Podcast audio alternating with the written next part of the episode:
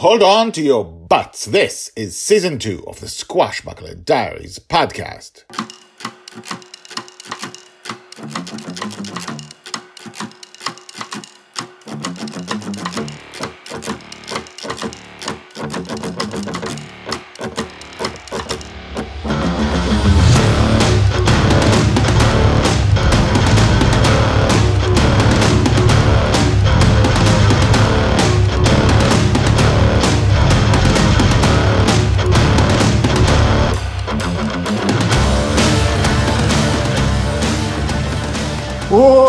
Welcome back! My name is Guy Hasson and you are listening to the Squashbuckler Diaries podcast, a daily podcast about Joy Shelley, the girl who lives in dreams. This is the biggest, biggest story you'll ever hear or read in your life.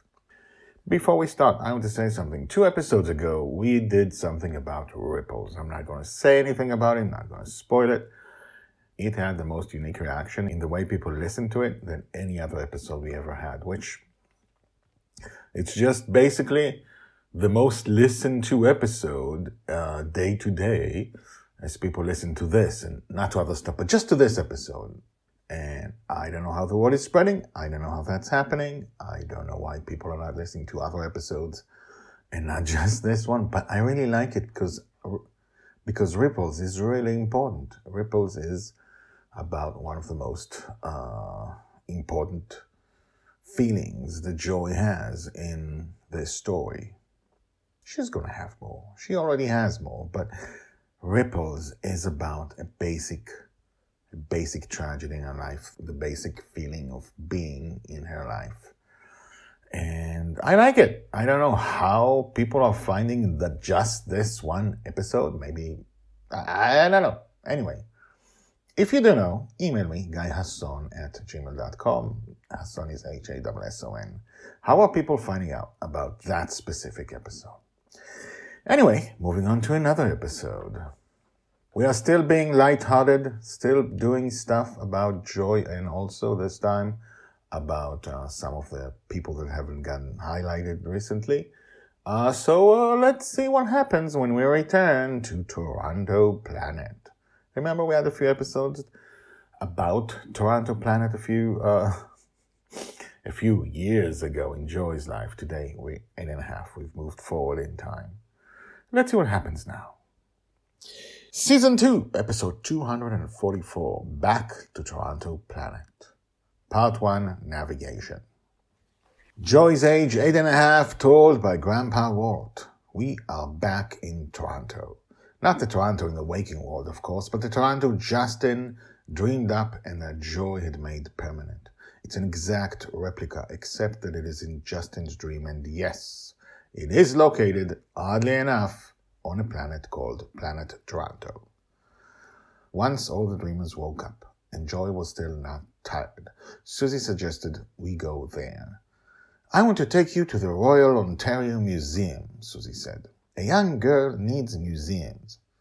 So we board Bonny's Revenge, the three of us, and Mastermind as chaperone. Joey helms the ship, amazingly remembering exactly where Planet Toronto is located in the vastness of space.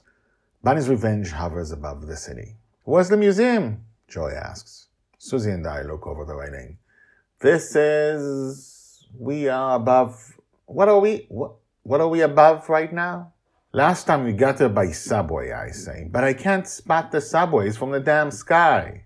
Center Island's over there, she points. We should go north from there. No, we should go west. Walter, if you go west, you go along the beach. The museum is north. That's not west, Susie, that's east. You can tell by the sun. You can't tell by the sun. That's not the real sun. That's west. But the water is always in the same place. You can tell by the ocean. This conversation continues. As it continues, I remember how often we used to have these arguments and how, because we live in the middle of the ocean, we haven't had these arguments for almost three years now. Susie, we've talked about this a thousand times. It's called East York because it's in the East. And as we argue, I get angrier because of all those times she wouldn't listen to reason. And she gets angry at me because I never agree with her on this. Let's just fly over there and see. I'm telling you, it's right there. But it's just a waste of time. It's the wrong direction. And we argue and argue until we finally agree. Okay, Joy, take us right there to that skyrise. I look aside and see that Joy has fallen asleep on the deck near the wheel. I look at Mastermind. Mastermind, how long have we been arguing? I have debated that as well, Father of Pirate. 66% of me believes you have argued for an eternity, while 34% of me believes you have argued for two eternities. I sigh. Told off by a robot, Susie says. I nod. Mastermind, can you take us down? Walt, want to just walk around? Good idea. Told by Grandpa Walt. Hashtags Planet Toronto, Joy, Grandma Susie, Grandpa Walt. Well, like I said, sometimes we talk about tragedies, sometimes we talk about fun stuff, sometimes we talk about how some grandparents can't get along on one thing, always argue about directions. They didn't have a need to argue about directions because everywhere they were was unknown. The home the suburban home from Toronto is located on a tiny island that only has their home and the garden and the garden behind the garden in front. And that's it. and everything else is new. Everything else is created by the dreamers. So they haven't had to argue about this all the time, but it is a trigger for them. And they've been arguing for either one or two eternities. Anyway, I hope you enjoyed this episode. We will be back to Planet Toronto next time.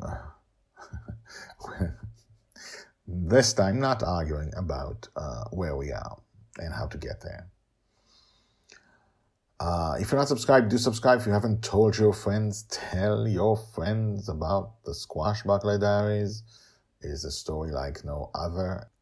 Email me about what you think about the Squashbuckler Diaries with your thoughts, guy Hasson at gmail.com. That's H A S O N. And uh, if you want more context about what the Squashbuckler Diaries are, listen to the credit list. Credits.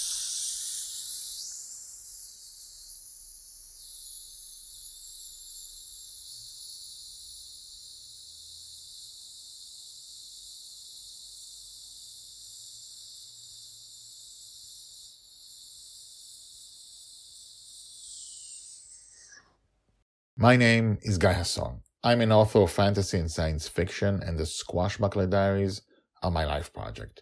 The Squashbuckler Diaries is part of a bigger story, a story which also includes the Lost in Dreams book series.